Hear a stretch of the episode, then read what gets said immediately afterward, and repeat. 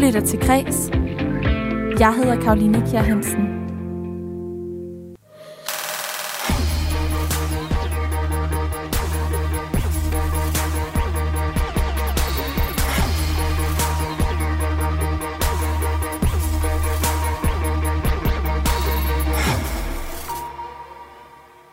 Godmorgen og glædelig 11. december til dig, der lytter med. Det er en time af alt det bedste fra Kreds Radio 4's daglige kulturprogram, som du lytter til lige nu. I hverdagen der sendes Kreds normalt mandag til fredag mellem 14 og 15, men her lørdag morgen, der er det mig, Karoline Kjær Hansen, der står ved roret, og jeg har dedikeret hele timen til de bedste klip fra Kreds i den uge, der er gået. Det, jeg har valgt ud fra den forgangne uge, ja, der er det svært at komme udenom Michael Dyrby og MeToo. Så det skal vi altså omkring, og det skal vi med et klip fra onsdagens udsendelse, hvor Maja Hall, som er fast vært på Kreds, havde besøg af en kommunikationschef, som kritiserede Michael Dyrbys håndtering af sagen. Vi skal også omkring øh, et nyt album, som rapper PDB har øh, stjålet til. Øh, og det har han øh, gjort ved at stjæle fra den nulevende kunstner ved navn Lydmor. Gode kunstnere, de låner, men de rigtig gode kunstnere, de stjæler nemlig. Sådan lyder et uh, gammelt ordsprog. Og derfor så har vi her i Kreds hver uge besøg af en aktuel kunstner for at tale om inspiration til det aktuelle værk. Og i den uge, der var det altså PDB, og det interview får du lidt af her i programmet senere. Du får også en anmeldelse af den nye opfølger til Sex and the City-serien. Just Like That hedder den, og den udkom i torsdags.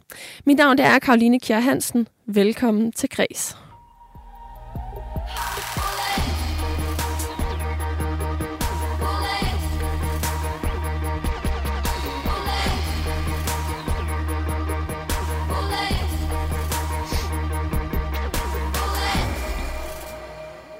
Og vi lægger hårdt fra land med onsdagens klip om MeToo og Michael Dyrby. Jeg har krænket.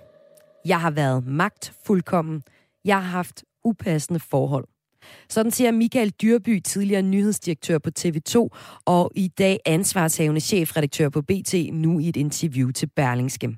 Det gør han som reaktion på dokumentaren MeToo, sexisme bag skærmen, hvor 11 kvinder står frem og fortæller om sexisme, magtmisbrug og grænseoverskridende adfærd på TV2 i den periode, hvor Michael Dyrby var nyhedsdirektør på kanalen. Men kommentaren den falder først efter mere end en uges tavshed.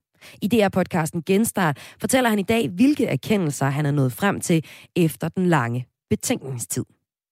Jeg har været i fornægtelse, altså, men jeg må jo også nå frem til den erkendelse, at som øverste chef, så var jeg jo den vigtigste for kulturdannelsen det sted.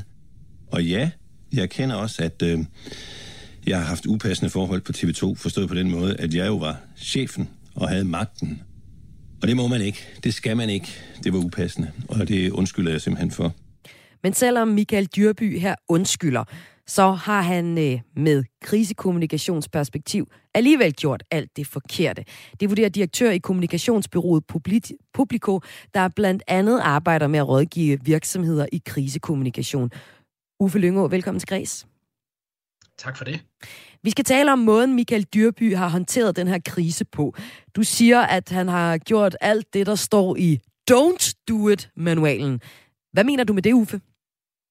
Øhm, jamen, jeg mener det med det, at noget af det første, man skal gøre, når man møder en krise, eller ideelt set en potentiel krise, det er at vurdere sagens alvor nøgternt og klogt.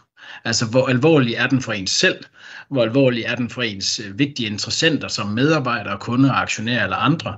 Og den vurdering af sagens alvor, øhm, øh, den er helt central for, om øh, krisekommunikationen øh, lykkedes godt. Øhm, i de fleste dårligt håndterede kriser, der har man glemt helt fra begyndelsen af, eller man har fejlvurderet sagens alvor. Typisk fordi man har glemt at se den fra andre end ens eget perspektiv, og det tror jeg måske også at det blandt andet er den fælde, Michael Dyrby er gået i. Hvis han nu havde snakket med en kvinde, der havde været ansat på TV2, øh, om den her sag for lang tid siden, da de vidste, at den her dokumentar den kom, og øh, fået nogle ærlige svar ud af en, han ikke var i en relation med, interviewet hende for at få et andet perspektiv ind, så var den her erkendelse, han nu her meget øh, klokken 5 minutter i 12 når frem til, så vil den nok være indtruffet noget før, tænker jeg. Øhm, ja, det er jo meget tydeligt. Når det er sagt, mm. ja, undskyld, ja. Ja, det er jo meget tydeligt, øh, for eksempel i både det interview, han har givet til Berlingske og også til Genstart på DR, at han øh, vedkender sig at have kendt til det. Han siger, at jeg har haft manglende dømmekraft og haft upassende forhold, men øh, når journalisterne spørger til, hvorfor han ikke har reageret, så siger han, at det er først en erkendelse, han er kommet til nu. Hvad vil du have rådet ham til at gøre i øh, den her situation, hvor dokumentaren kommer ud for en uge siden? Jamen, for det første, så vil jeg jo nok have, altså fordi udover det her med at vurdere sagens alvor øh, realistisk, så noget af det, man første man skal beslutte, det er, hvor skal min forsvarsposition stå? Og det, det skal man vel og mærke vurdere ud fra, at den forsvarsposition, man placerer, den skal man helst ikke skulle trække sig tilbage fra og placere længere og længere tilbage. Øhm, fordi de kriser, som bliver håndteret godt, der kan man blive stående på sin forsvarsposition, og øhm, og man kan sige dybest set sige det samme til alle de medier, der måtte være interesseret. Og, øhm, og så kan man sige, så har man mulighed for at lukke sagerne hurtigere ned. Og i nogle sager, når man har dårlige sager, som Michael Dyrby har, så skal man jo så rykke forsvarspositionen helt tilbage der. Ja, faktisk længere, end jeg synes, han er nået til. Fordi jeg synes stadigvæk, han glider lidt af på sin egen helt konkrete rolle.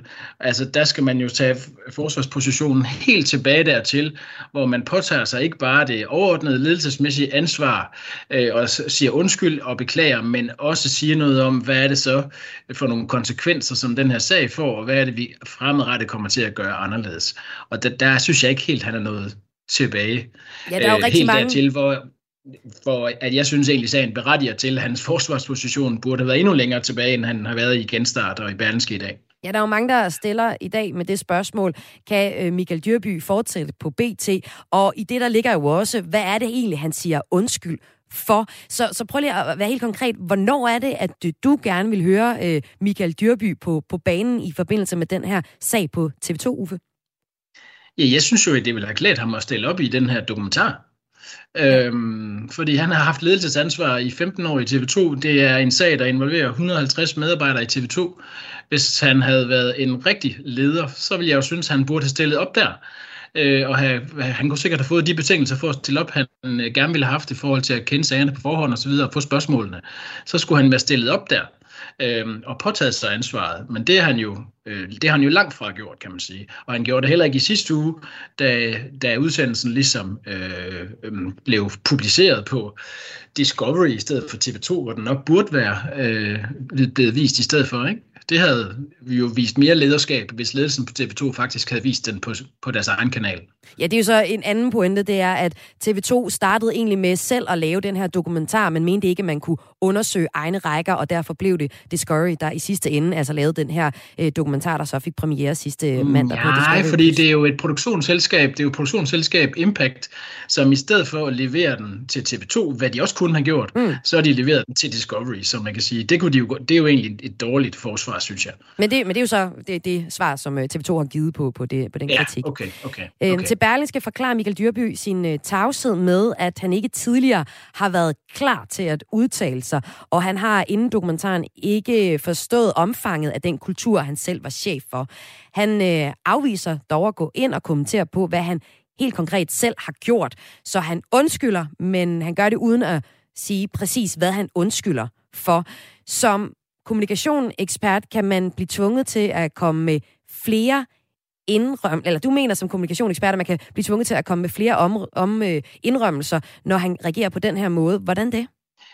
Ja, fordi altså, jeg tror, man kalder det øh, øh, mange bad drips, som gør, at der hele tiden kommer nye udtalelser, hele tiden kommer nye vinkler frem, der gør, at den forsvarsposition, han begyndte øh, øh, med at stå ved, den er han nødt til at rykke sig tilbage fra, og han er ovenikøbet nødt til at gå ud og, og hvad kan man sige, anklage nogle øh, af, hvad kan man sige, af kilderne øh, for at lyve, Anna Thysen blandt andet, øhm, øhm, hvilket, hvad kan man sige, når det er noget, som der har, hvad kan man sige, altså hun har jo ikke nogen som helst interesse i at, øh, hvad kan man sige, at øh, fortælle en historie fra 2007, øh, som hun også fortalte dengang øh, til sine kolleger.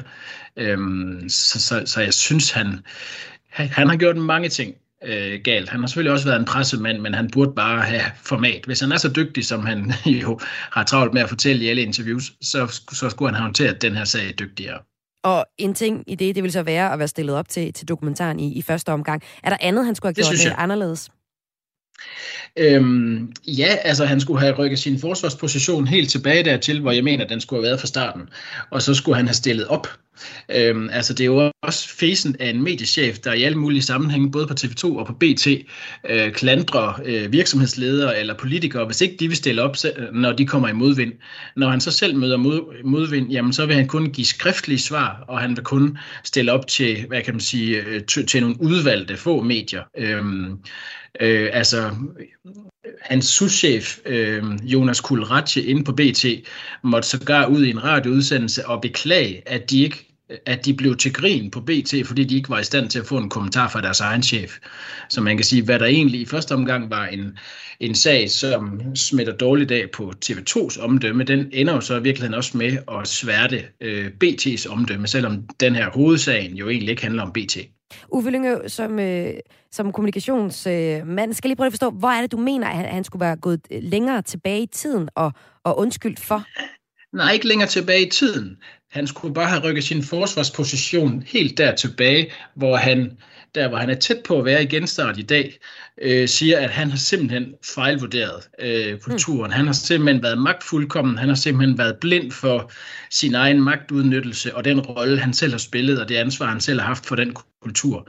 Der skulle han, altså, den skulle han sådan set have taget up front, og den kunne han egentlig have taget allerede i dokumentarudsendelsen. Han har jo haft mulighed for at tænke over det her i seks måneder, mens at uh, Impact de har produceret den her dokumentar. Vi har her på Kreds Radio 4 selvfølgelig spurgt Michael Dyrby og inviteret ham til interview. Han har takket nej til et interview til os her på Kreds. Michael Dyrby er i dag ansat som chefredaktør på BT.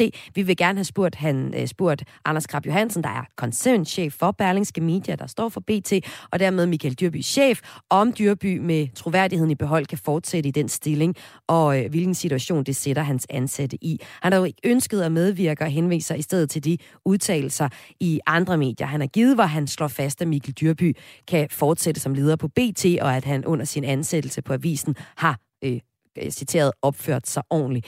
Som du ser det, kan det her... Øh, kan det her sådan, som en dårlig sag for BT at ende med en dårlig sag for hele koncernen Berlingske Media, som ejer BT, at de kan blive tvunget til at, at rykke sig på et punkt?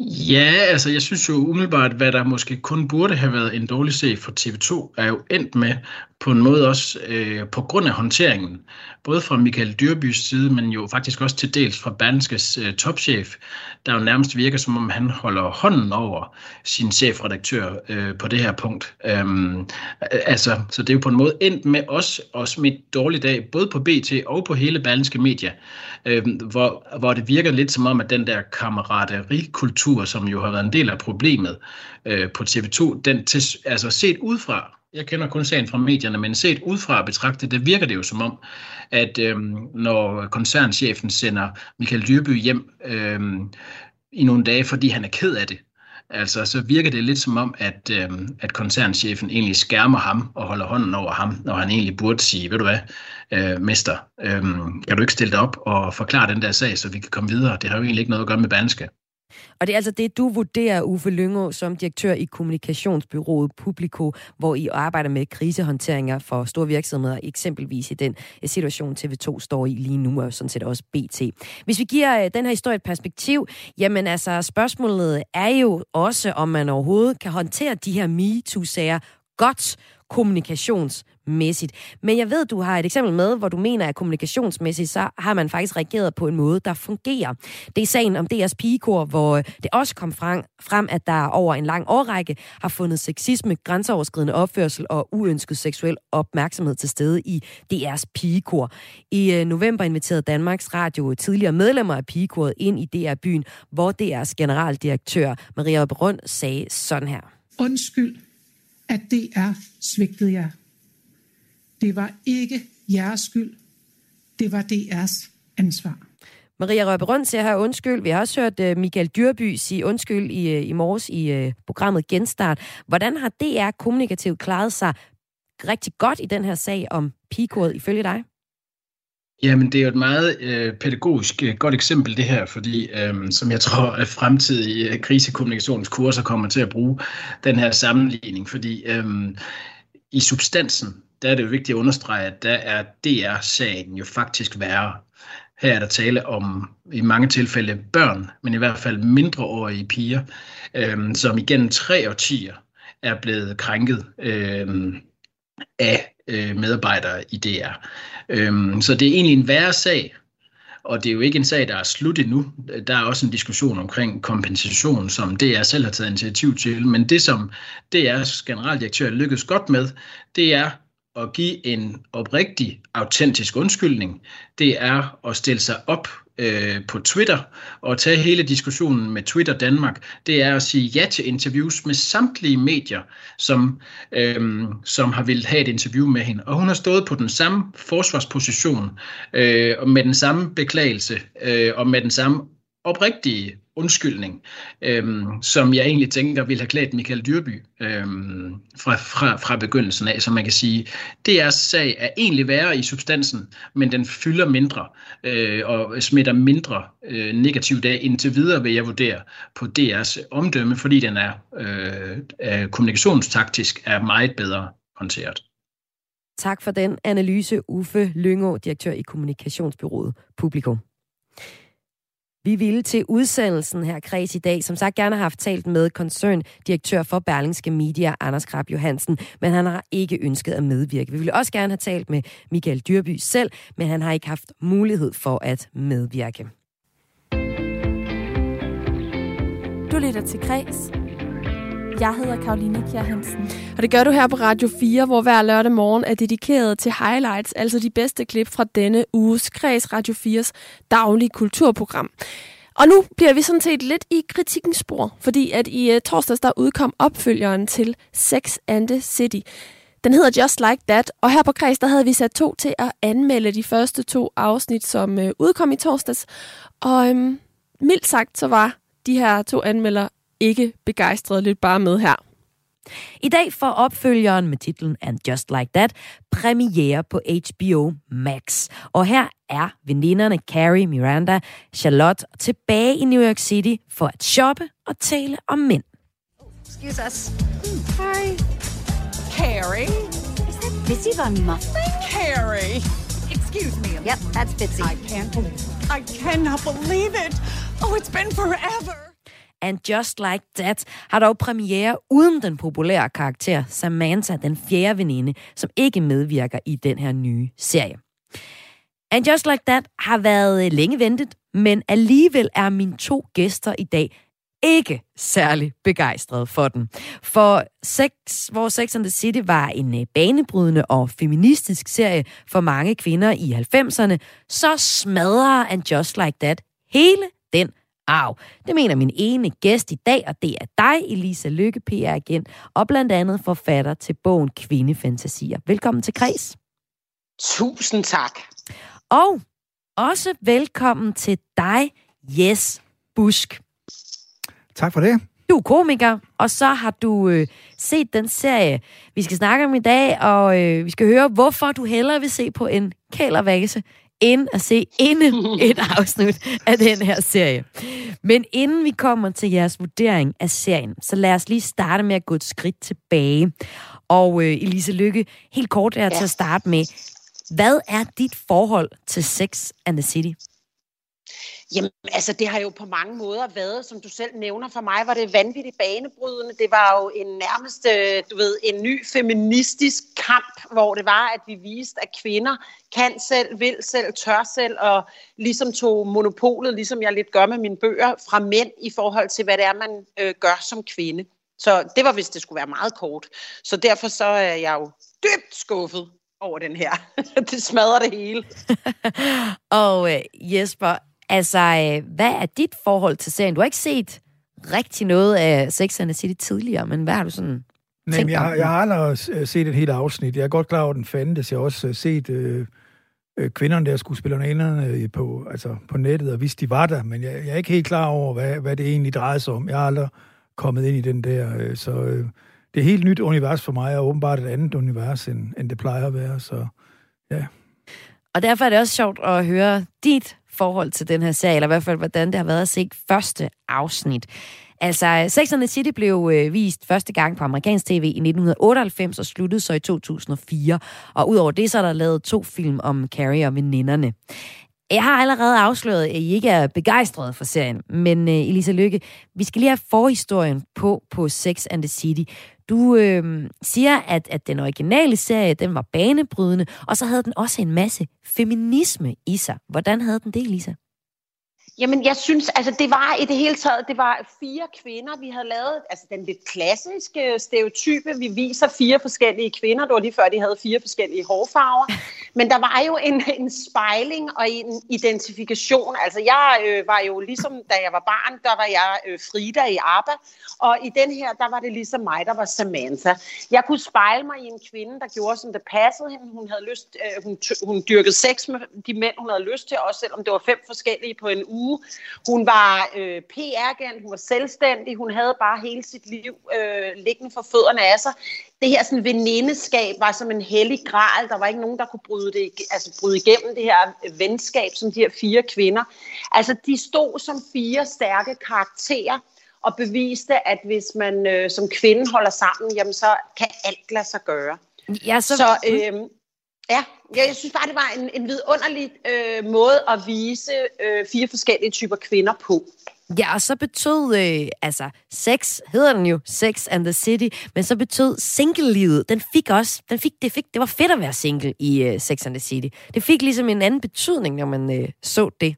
Er det ikke rigtigt? Lige præcis, jo, det gjorde, og, man, øh, og, og det der med at være sølle single, det løftede de også op på et andet niveau, at det behøvede man overhovedet ikke at være. Så du ved, den der sådan, hvor at, øh, vi, vi, vi brød ud af den der sådan, far, mor og børn, det helt rigtige regelsæt omkring, sådan er man kærester med nogen. Jamen, øh, det var det også inde at, at ryste lidt i, i forskellige grundvold. At, at det var bestemt ikke sølle at være single. Og så gjorde Sex and the City New York ekstremt hot. Altså, og, og er det jo stadig på grund af Sex and the City. For nylig her i Kreds, der har jeg fortalt om, at man nu selv kan få lov til at bo i, øh, i, altså, i Sex and the City-boligen, har jeg lyst til at sige. Altså, den... Øh, den bolig, som Carrie bor i i uh, Sex and the ja. City. Det, altså, man kan simpelthen udleve sin Manhattan-drømme og drikke Cosmopolitans og gå i lækkert tøj og så bruge lige midt i det hele, midt i hele universet nu.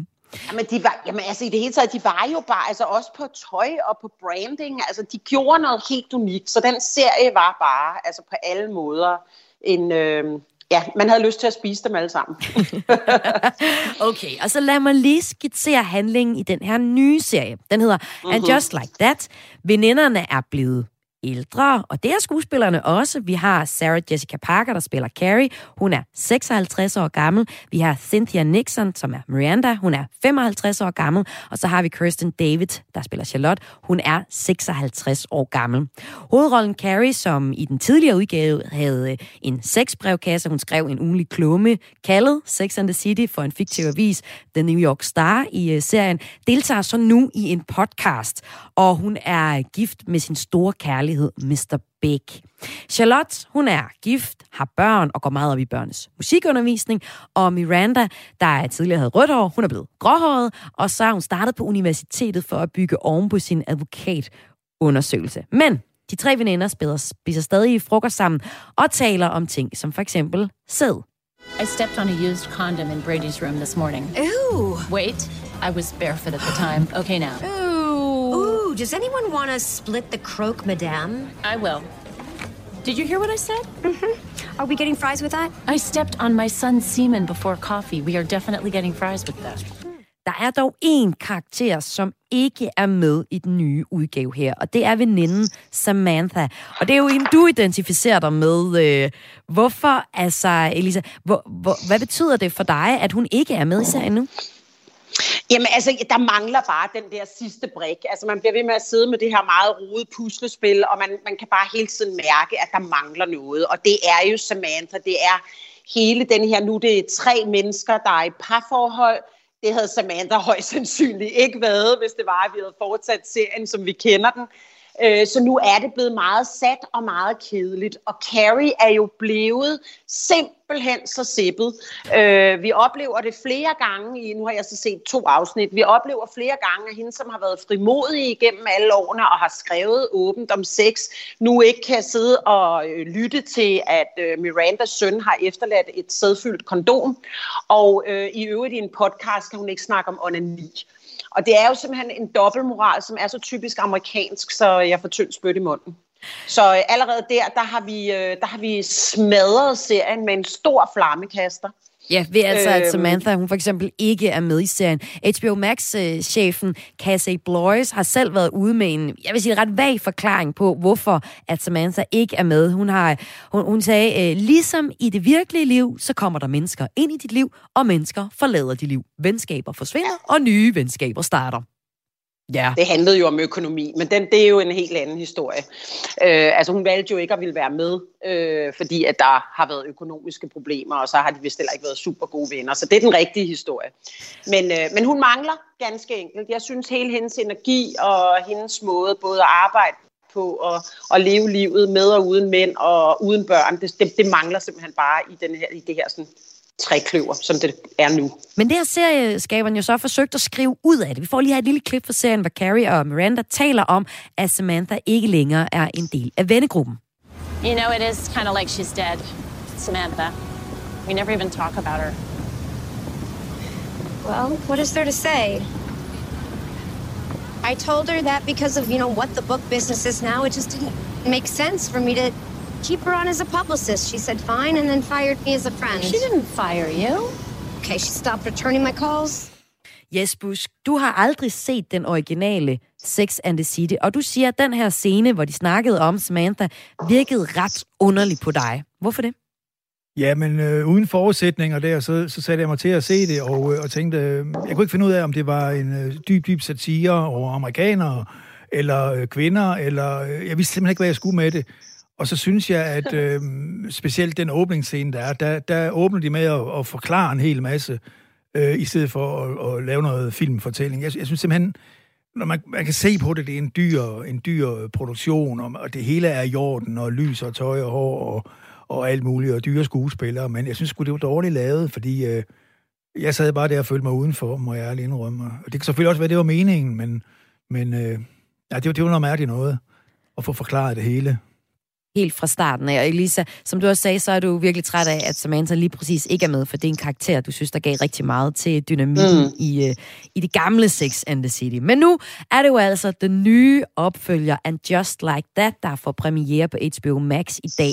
Og uh, som uh, jeg to mine gæster i dag her i Kreds har set her til øh, formiddag, sådan at øh, I kunne fortælle, hvad I mener om den. Og med mig har jeg mm. altså Elisa Lykke, der er PR-agent og blandt andet forfatter til bogen Kvindefantasier, og også Jes Busk, der er komiker, og aldrig har set Sex and the City, men I faktisk også har arbejdet med film, så du har også en ekstra øh, pointe i forhold til det. Ja da. Vi skal ind i vurderingen af serien. Elisa Lykke, du siger, at det er en serie, der slet ikke er med tiden, og som portrætterer kvinderne som boomer. Hvordan kan ja. det? Ja, og det er, jo, det er jo sådan lidt pudsigt at bruge ordet boomer, fordi det plejer jo at være de gamle, der ligesom boomer de unge. Men jeg synes, der er sådan et eller andet misforstået i hele det her. Det er, at de her kvinder, i dag kvinder i 50'erne, de er super vibrante, det er de nye 30'ere. Her der bliver det i tale sat hele tiden, at kvinder i 50'erne, de opfører sig som nogen på 85. Vi skal hele tiden høre om gråt hår, der bliver i talsat, at man øh, ikke kan holde sig, at man er ved at tisse i bukserne, at man ikke kan holde sig. Øh, Mirandas mand har høreapparater, kan stort set ikke høre noget. Øh, øh, hvad hedder det? Selveste Carrie har lidt ondt i ryggen og skal massere, have masseret ryg.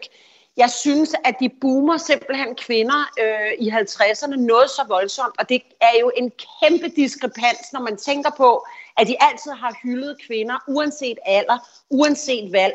Og nu er det så forkrampet en fortælling om, at nu skal vi huske på, hvor gamle de er blevet.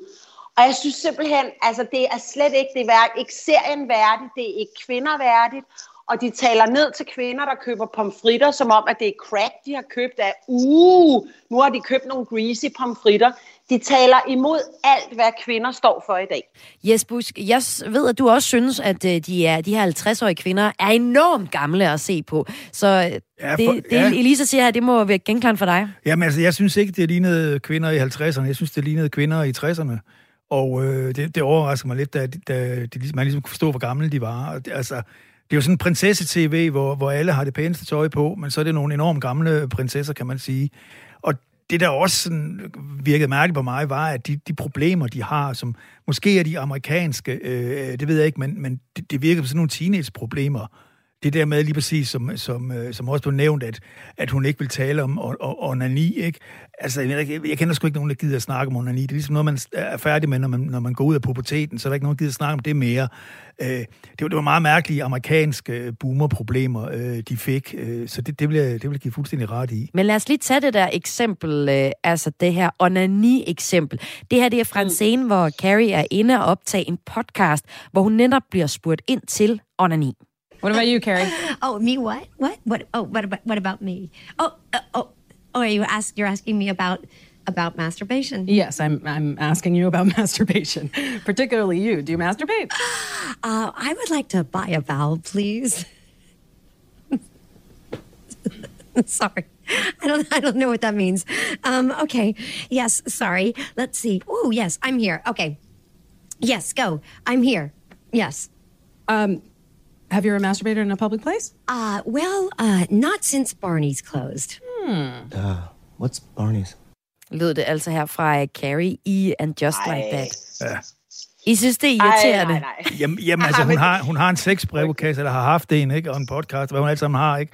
Og så, altså, og så får hun sådan et spørgsmål, hun vil bare, normalt vil bare sige, jeg triller lidt med ærten, og hvad så? Kom videre. Altså, øh, det, det, det er så forstilt, det der. Jeg synes simpelthen, det er dårligt skrevet. Jeg forstår ikke, at, øh, at det er så dårligt lavet, når, når det er bragt op til at være sådan efterfølge af, af, en, af en klassiker. Øh, der er jeg sgu lidt skuffet. Elisa Lykke, hvad, hvad vil du gerne have hørt øh, Carrie svare til spørgsmålet, onanerer du? Jamen, så vil jeg da have sagt hele tiden. Altså, ja, hun skulle da se, og selvfølgelig, og jeg, jeg onanerer, fordi jeg bruger det som research til mine klummer, og jeg havde gået ind i den. Jeg forstår ikke, hun ikke går ind i den. Hun har, hun har berørt alle områder, der handler om sex i de 20 år, der har været Sex and the City, og nu sidder hun pludselig og øh, opfører sig som en øh, bonert gammel jomfru, og, og det passer ikke. Og i øvrigt bliver der også i talsat på et tidspunkt, som om, uh nej, podcast, det der nye, og hvordan går det med den der Instagram? Altså du ved, det, alt bliver simpelthen i talsat. Altså den kunne have været lavet i 1980, ja. og jeg, øh, den taler simpelthen ned til kvinder, og jeg synes, det er så ærgerligt, når det er, at den har haft det grund-DNA, den har haft. Jeg er dybt skuffet. Hvad siger du til øh, Jes pointe med, at de overhovedet ikke burde snakke om onani, for det er noget, som teenager snakker om? Ja, det synes jeg så, altså det, det er jo en ting, som hvis jeg, kigger, hvis jeg tapper ind i mit kvindeunivers og netop hele mit bogunivers, øh, det synes jeg sagtens, man kan tale om, og fordi den podcast, hun så laver i den her serie, jo skulle omhandle både comedy og sex og onani, og det er måske meget sjovt. Har du onaneret i en barnis? Øh, eller har du onaneret i en bil, hvad har du? Så det synes jeg faktisk, lige den del kan jeg ikke øh, se, at der er noget galt i. Det er helt mere tonen omkring det, og så den der, sådan, at man lige pludselig skal fremstå heldig, når man tænker på alt det, som de har oplevet igennem de her mange år. Og nu er man altså pludselig blevet sådan nogle heldige køer. Jesbus, du har også taget en øh, scene med, og det er en, som du faktisk synes er sjov. Det er en scene, hvor Miranda kommer ind øh, til et kursus, men dummer sig, fordi hun får sagt, at hun er overrasket over, at læreren har lange flætninger og er sort. Lad os bare prøve at høre øh, sangsen her. Oh, hey, hey, hey. That's where the professor sits. Oh, sorry, he just told me. Someone's quick with the pronouns. Uh, it's fine. I am the professor. You're the professor? Yeah. You're Nia Wallace? yes. Why do you seem so surprised? Well, your braids. A law professor can't have hair like mine? Why is that? Oh no, no, no. I didn't I didn't mean because of the braids. I was I was I, I was just thrown because the braids are, are so different than the hair in your photo on the Columbia website. My comment had nothing whatsoever to do with it being a black hairstyle. I, I knew that you were black when I signed up for this class. Uh, that was important to me. You signed up for this class because I'm black? Yes, Busk. Hvad er det, der sker i den her scene? Jamen, øh, der kommer hun jo ind til... Øh, det ligner først et AA-møde, faktisk, men øh, for dem, der ved, hvad det er, ja. Øh, men det er så åbenbart en eller anden øh, undervisningssituation på universitet, og der får hun så sagt noget dumt, øh, som de unge Vogue-studenter, de ikke øh, de rynker øjenbryn af, og hun graver sig mere og mere ned. Og det synes jeg egentlig, det virkede på mig, som om den scene, der havde øh, skuespillerinden der der var noget på spil, og det virkede... Øh, jeg kunne godt følge den der med, at man kommer til at sige et eller andet ord, man ikke må sige nu til dags, og så graver sig mere og mere ned i et eller andet tamt forsøg på at sige, det var ikke det, jeg mente, og jeg er ikke racist, og alt det der. Øh, det synes jeg, den ramte de sgu meget godt, øh, også i forhold til den scene, som vi talte om før, som kommer lige efter, hvor, som, som er helt kikset i mine øjne, ikke? Så det, det var sgu meget ærligt. Det, det måtte godt have været der, ikke? Altså, jeg, jeg undrer mig også over, at, at de ikke giver dem mere kød på. Altså, når, når nu de, de taler med, med hende om podcasten der, og man spørger hende, om hun onanerer, at hun så ikke sætter hele det der øh, Vogue-segment på plads. Det kunne hun jo også have gjort sig, hvor jeg har været brevkasseredaktør, nu skal jeg fortælle dig, hvad det handler om, ikke? Mm. Øh, den, den forspiller de også lidt, ikke? Men øh, ja, men det var en god scene, synes jeg. Hvad siger du til scenen, Lisa Lykke? Jamen, jeg kunne slet ikke holde den ud. Altså, jeg synes, den var så uautentisk, og øh, selvfølgelig skulle vi også lige have mast noget ind med race i serien. Altså, det hele er bare simpelthen blevet for politisk korrekt til mig. Altså, selvfølgelig skal vi også lige have i talesat. Øh, der er selvfølgelig også en, øh, en, en, øh, en lesbisk podcast, øh, stand-up-komiker. Altså, det er som om, at de simpelthen gaber over for mange ting, og det, det, det, for mig bliver det bare jamen det er bare ikke autentisk. Øh, og, og jeg synes også, den, altså Undskyld, Jes, men jeg synes simpelthen, den gik for langt ud, og så fortsætter Men havde, du, havde du forestillet dig, at det, det skulle være autentisk på nogen måde? Det er jo totalt øh, prinsessefilm for gråmisser. Altså, der er ikke noget, der, der, der på nogen måde i det der, ikke engang titlen er autentisk. Altså, havde, du forestillet dig, at der var noget der i det, der var autentisk, så har du da et ja, det fantastisk faktisk, liv, synes jeg. de var nået øh, nogle kvinder i 50'erne, så havde jeg faktisk forventet, at der var en, øh, altså, at, at det hele ligesom var lidt mere tænkt. Og, og det her, det er jo bare men, men, at fortsætte med studentikos øh, opførsel i men samtidig gør man sig selv gammel. Jeg synes, det er, øh, altså, at manus er en tynd kop te. Det vil jeg give dig ret i. Jeg synes også, det er noget lort, men der er jo ikke noget, altså der er jo ikke et ord i den ting, der er autentisk. Ikke engang hans, hans øh, dødsscene, eller hvad det nu er, ikke? Altså... Hvad er det for en scene? Jamen, der er en scene... Det skal vi ikke snakke om nu, synes jeg. Jeg synes ikke, ja, det skal vi skal spoile hele serien. Det skal du så ikke bestemme, kan jeg fortælle dig. Nej, det skal vi da ikke spoile. Du må da ikke spoile. Prøv at høre, det har de da selv gjort. Det har de da selv gjort. De spoiler da totalt. Øh, den sidste bemærkning spoiler da fuldstændig den cliffhanger, der ellers var bygget op til. Jeg kan i hvert fald høre på jer, I er enige om, at øh, det ikke er en øh, særlig god serie, altså opfølgeren på net eller på øh, øh, Sex and the City, som nu hedder And Just Like That. Øh, det sidste, jeg godt kunne tænke mig at tale med jer om, det er, øh, hvem der egentlig skal se den her serie. Fordi hvis jeg nu starter med dig, Elisa Lykke, du er fan af hele universet og synes egentlig, det er ret fedt. Så du kunne på mange måder være et publikum til at se den. Men du synes så slet ikke, at de øh, følger op på øh, de tendenser og de, altså, det, de kunne med den første serie der. Hvem tror du, der skal se den her serie? Jamen altså, ja, det burde jo være mig. Altså, det burde jo være alle fansene af dem, som har fulgt dem, og også ønsket at se de to film, som vi også skal diskutere kvaliteten af, som der har været efter serien.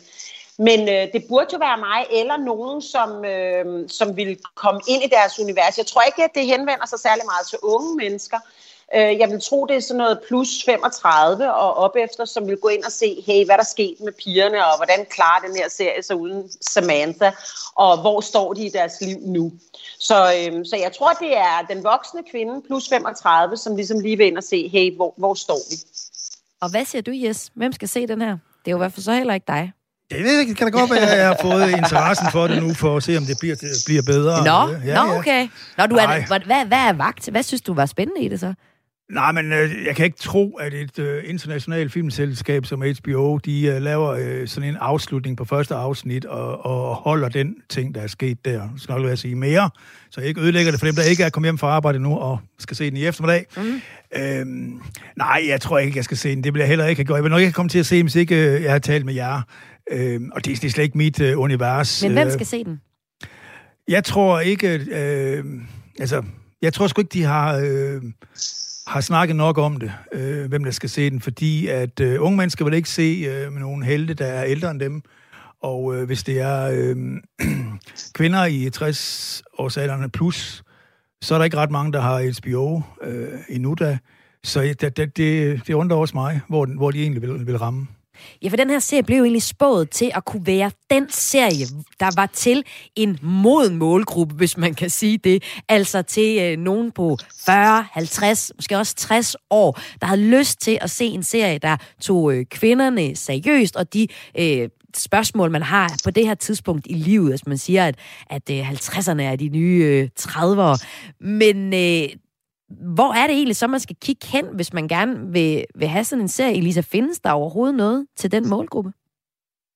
Nå, men altså, det burde jo, man kan jo sige, den burde jo netop sige, gud, der er her noget til plus 35 og op efter, og netop også måske en, øh, en frisk 70-årig kunne, kunne spejle sig i. Så man kan sige, de har måske fundet en platform. Jeg synes bare, at de bruger ikke den platform ordentligt til, at man kan spejle sig, ligesom man kunne der i, øh, i øh, 90'erne og 0'erne. Der kunne vi jo spejle os, om ikke andet måske lidt i Miranda og lidt i Carrie og lidt i Samantha. Lige nu så virker det simpelthen bare som om, at det er, det er fire kvinder, som der ikke er meget spejling i. Og, og det tror jeg hverken en 60-årig, eller en 70-årig, eller 35-årig ville kunne, fordi at det er, at det, det ligesom, det hele er bare så uautentisk, og det øh, har jeg altså ikke altid synes, at øh, det har været. Også at, at der skal tales om, at man har gråt hår, i stedet for at man bare owner det. Der skal tales i, at man bestiller pomfritter. Der skal tales i høreapparater. Jeg synes simpelthen, at de, øh, de har ikke rigtig talt om, hvad det er, de vil med den her serie.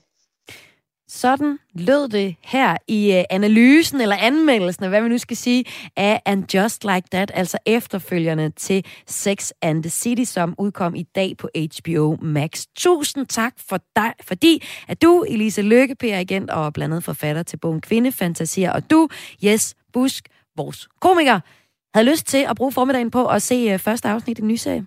Tak. Om, tak, tak fordi du måtte være med. Om end I ikke synes, den var så god. skal, skal I se næste afsnit? Ja, skal du se det næste afsnit? Nej, jeg tror ikke. Nej, det tror jeg ikke. Hvad, jeg, hvad med har dig, Lisa? set, jeg har set, jamen, jeg har set det, to afsnit. Okay. Øh, og altså, der, der er jo masser af coming up, også lidt, øh, lidt bygget op. Altså, der er jo også noget alkoholisme på vej og sådan noget. Den er meget tydelig. Ah, så kan det gå være, jeg vil se den. Ja, men der er meget, øh, der, der er øh, AA-møde coming up, som du Okay. nævnte før. Så, øh, Men, men jeg så forstår der heller er, Jeg forstår heller ikke rigtig, hvorfor den, den første var fed, Sex and, Sex and the City. Det kan være, jeg skulle se den. Det kan være, det er der, du skal starte. Ja, skal du starte med, yes. Den tror jeg, du vil elske. okay. Sådan Jeg lød prøver. opfordringen. Tusind tak, fordi I var med her i Kreds i dag i hvert fald. Så lidt. Du lytter til Græs. Jeg hedder Karoline Kjær Hansen. Og det er et sammenklip af denne uges Græs Radio 4's daglige kulturprogram, som normalt sendes alle hverdage mellem 14 og 15, som du lytter til lige nu. Fordi her hver lørdag morgen, der samler vi øh, en håndfuld highlights fra ugen, der gik til dig, som lytter med. Og nu er vi kommet til det sidste klip fra denne uge. Det er øh, et interview med PDB, som du skal høre, og det skal du, fordi at i går fredag, der udgav han øh, et nyt album.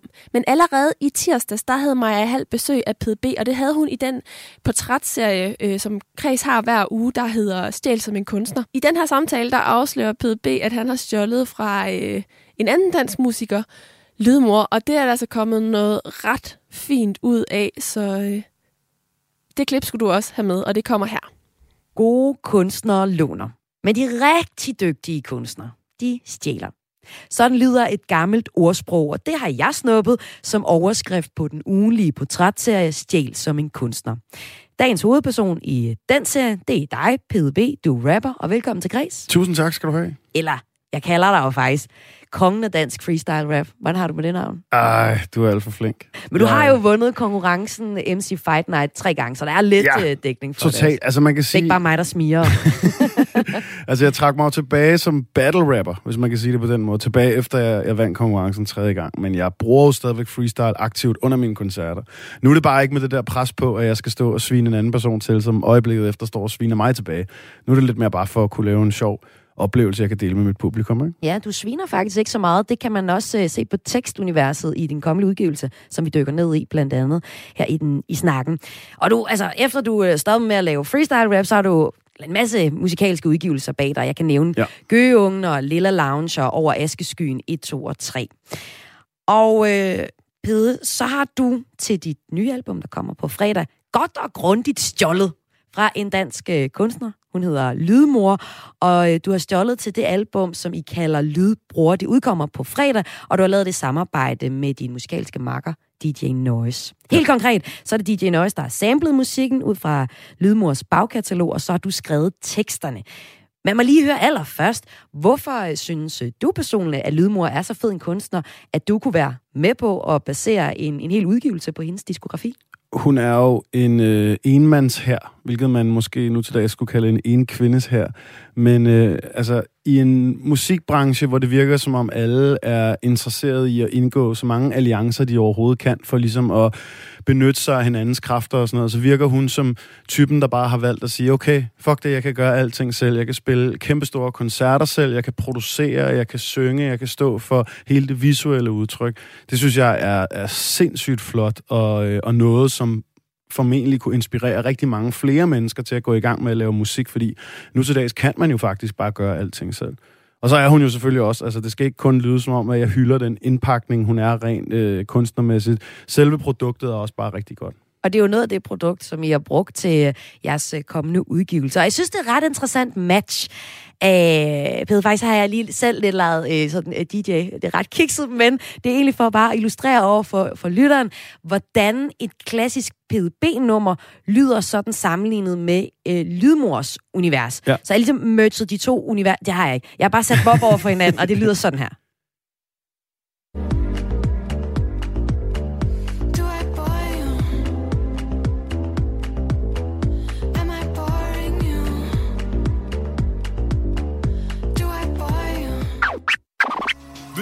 En dag tilbage som en Nick og Jay-sang Vil du så stene poppe piller eller kæmpe dig frem? Skal jeg være stille, plapper op eller hold kæften lukket? Ved ikke hvornår jeg er ved at tabe eller næsten har vundet.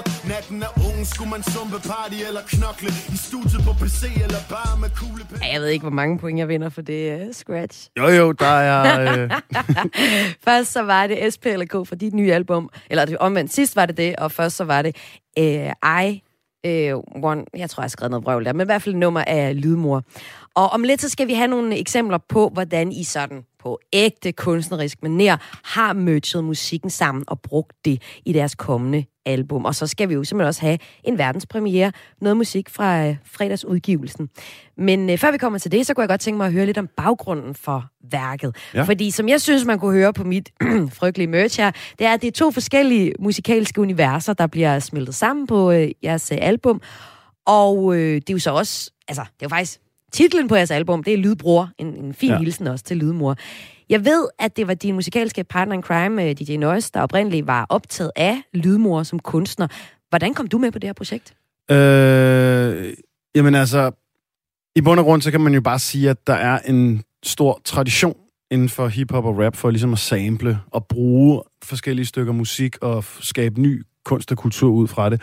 Øh, Kim og jeg lavede tilbage i 2014 et øh, projekt, der hed Vi Hjerte Alberte, hvor vi kun samlede Alberte Vinding. Mm som sådan et, øh, egentlig bare sådan et underligt dogme, vi satte op over for os selv, fordi vi havde været på et øh, pladselskab lige før, som vi var blevet sådan lidt utilfredse med og lidt sure på, så vi tænkte, hvordan kan vi lave noget fuldstændig avantgarde, øh, antikommercielt noget, og så lavede vi Hjerte Alberte. Men det er da mega kommercielt at tage fat i Alberte, mand. Ja, altså, jo, alle ikke. børnefamilier i verden har altså, det, det var jo ikke, Det var jo ikke Chewbang chokolade, mand, og sådan nogle numre, vi tog. Det var jo de dele af hendes mere jazzede bagkatalog, som hun blandt andet har lavet i samarbejde med Benjamin Koppel, som vi så gik ud og samlede og lavede til, til rigtig støde hiphop beats, ikke?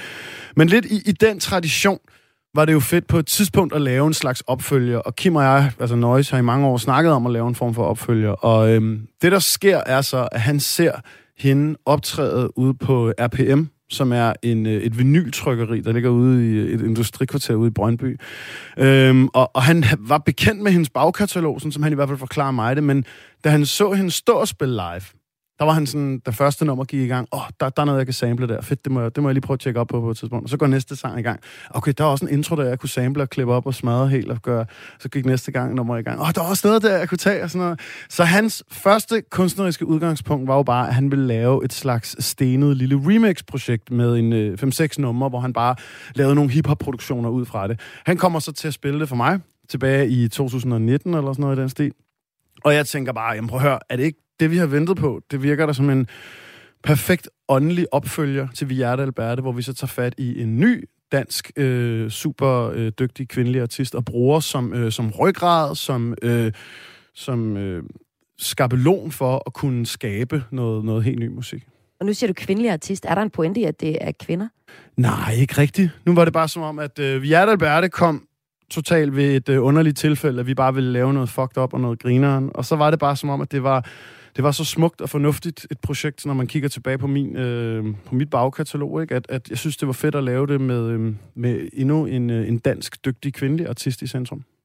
Og nu fortæller du, hvordan DJ Noise øh, stødte på øh, Lydmor, altså en live-optræden fra hende, og jeg har også set hende live nogle gange. Det der lyder som en ret intim oplevelse, som ja. øh, han havde. Jeg har set hende på nogle af de øh, store øh, scener, hvor hun øh, for eksempel laver sådan øh, et detaljeret lysshow, hvor hun selv ofte er malet i sådan neonmaling mm. på kroppen. Altså hun er virkelig en, der er meget ekspressiv på scenen og giver nogle ekstra lag til musikken, når man oplever hende live går under kunstnernavnet øh, Lydmor, men egentlig hedder hun Jenny Rosander og laver også øh, radio. En hel masse produktioner til, for eksempel, øh, har hun lavet... Øh, hun har lige lavet to soundtracks, jo. Lige præcis, for eksempel til Venus-effekten, til en øh, ja. film. Hun har også lavet øh, nummeret Vild til filmen Vildheks. Hun har også lavet musik til teaterstykker, så hun er ret... Øh, hun arbejder i mange genrer. Og det er det, jeg mener med enmands her, ikke? Ja. Altså, hun, øh, hun virkelig formår at omfavne alle de her ting, som jeg også bare synes er en, en fantastisk øh, inspiration for alle unge, der begynder at gerne vil lave musik. Fordi det er jo ret tit, når man støder på de her unge mennesker, der gerne vil i gang med at lave et eller andet, at de ligesom bare helt blåret og kigger på en og siger, hvordan kommer jeg derhen, hvor du er? Som om, at der ligesom er en eller anden, der skal tage en og løfte en op til et eller andet niveau for at kunne begynde at lave musik. Ikke? Hun virker som typen, der bare går ud og gør det, og det, det føler jeg også meget nøjes af, så vi kan virkelig relatere ret meget på det område. Jeg kan huske, jeg interviewede hende her under corona, hvor hun øh, fortalte, at det havde været fantastisk for hende at få lov til at sidde og nørde derhjemme. Hun havde fundet en eller anden, hun kunne lære noget af, som YouTube-videoer. Så hun ja. bare sad, du ved, og skulle lære må bare blive bedre, så hun sad bare og stenede YouTube-videoer. Det vil jo ikke nogen børn. Muligvis.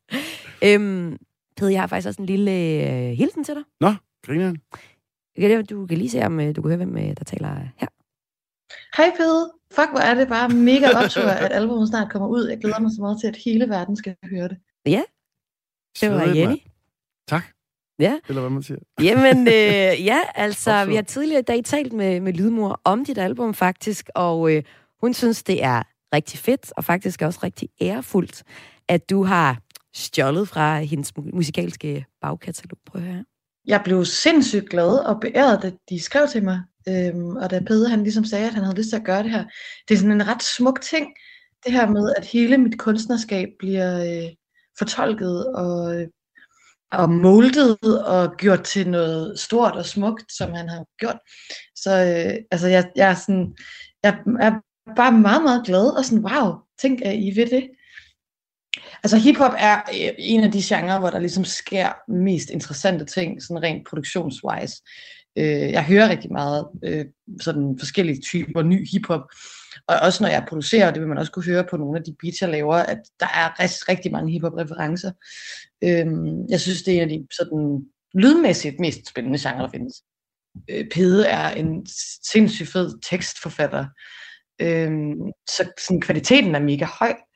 Men der er også bare et eller andet som sådan, på sådan et helt emotionelt plan, som føles ret øh, vildt over at høre noget, som er startet inden fra mig af, som så med sådan, så meget kærlighed og musik og musikglæde bliver øh, taget videre. Lød det her fra Jenny Rosander. Altså, Nå, det er fedt at høre, mand. Det er ja. sejt. Havde du regnet med, at du ville være så stor en oplevelse for hende? Nej, det, altså, jeg tror, vi, vi kender jo ikke hinanden særlig godt endnu. Så jeg tror, de gange, vi har snakket sammen, jeg har kun mødtes med hende to gange for at tale om det her projekt. Og for ligesom at få hendes velsignelse og sige, det var okay og sådan noget. Øh, så, så der har vi jo selvfølgelig været meget sådan formelle over for hinanden, eller hvad man nu siger. Ikke? Så det er fedt at høre sådan lidt mere ufortyndet, hvad hendes øh, tanker er nu og sådan noget. Det, det, er sgu, det er sgu fedt at høre. Hun skrev også en, en besked til mig forleden dag, hvor hun lige havde fået hørt hele albumet igennem. Så det er fedt, at hun også er, er rigtig glad for, for slutproduktet. Jeg synes, det er ret nuttet, det der sker I sådan sidder over for hinanden. Noget af det, der ligesom er essensen på det her album, og det er jo det, vi skal til at dykke ned i nu, det er de her samples. Men øh, og det er altså, det er jo en af de helligste traditioner i, øh, i rap og hiphop, det er ja. den her samplingskunst. Og det er jo det, jeg arbejder med på det her album. Men til de lytter, der måske ikke lige kender begrebet, hvordan sampler man noget, PDB? Øh, altså, der må jeg jo igen lige sige, at det jo ikke er direkte mig, der har samlet Nej, det. Det er nok. Det er DJ Noise. Det. Men, ja. men, men jeg, jeg har jo været på sidelinjen under hele processen, så mm. jeg føler jo stadig godt, at jeg kan fortælle, at det han typisk har gjort, er jo, hvis der for eksempel har været et længere stykke, som var uden trommer, så har han kunne klippe det op og sætte det sammen i en anderledes rækkefølge. Sådan så hvis du havde et stykke, der sagde dun, dun, dun, så klipper man, det kunne han i hvert fald finde på, hver enkelt tone ud, sætter dem sammen i en anden rækkefølge, og på den måde bibeholder den atmosfære og stemning, der er i det, men alligevel skaber noget nyt ud fra det. Så det er altså ikke bare at tage fire takters loop, lægge nogle trommer på, og så er det et færdigt hiphop beat. Han er en, en, en noget dygtigere håndværker. Ellers ikke klippene op efter hinanden, som, som jeg kunne finde ud af. Jamen, det var de der EJ-programmer og sådan noget tilbage ja. i dagene, hvor man bare kunne sætte uh, små blokke sammen ja. på sin PC og sådan noget. Det, det er, er noget mere avanceret. Det er jo faktisk et nyt værk, man ja. I har skabt ud fra hendes værker. Det er jo der, det er så smukt lyder. Altså, gode kunstnere låner, men de rigtig gode, de uh, stjæler og laver noget helt nyt. 100. Kunne man sige. BB, vi skal dykke ned i øh, to af sangene fra dit nye album, Lydbror. Ja. Det udkommer på fredag den 10. december, men vi, som vi altså i dag er så heldige at få en forpremiere på. Det første nummer, vi skal høre, det er et, som jeg ved betyder meget for dig personligt, tekstuniverset på ja. det. Det hedder Få mig til alt. Og til det nummer, der har I øh, 20 stjålet, eller samlet fra Lydmors Killing Time, og vi får lidt af, af Lydmors originalnummer her. So we've been kissed by the morning light. Through long confusing dark nights. I guess I'm messing with your sleep and I Feel like I lived through a thousand lives. In all your subtle small signs. Listening to breathing, reading mostly between the lines. Most days I'm just killing time to wait for you to get online. It's become a craving, my favorite time.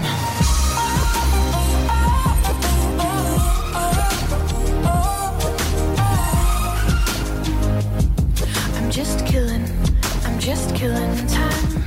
Resten af interviewet her, det kan du finde øh, som podcast, hvis du går ind og søger efter Kreds og finder tirsdagens udsendelse fra den 7. december. Mit navn er Karoline Kjær Hansen, og øh, klip fra Kreds i denne uge er ved at være nået til ende. Jeg vil ønske dig en rigtig dejlig lørdag, og så håber jeg, at du vil lytte med, når Kreds normalt sender mellem 14 og 15 alle hverdage. Rigtig god weekend.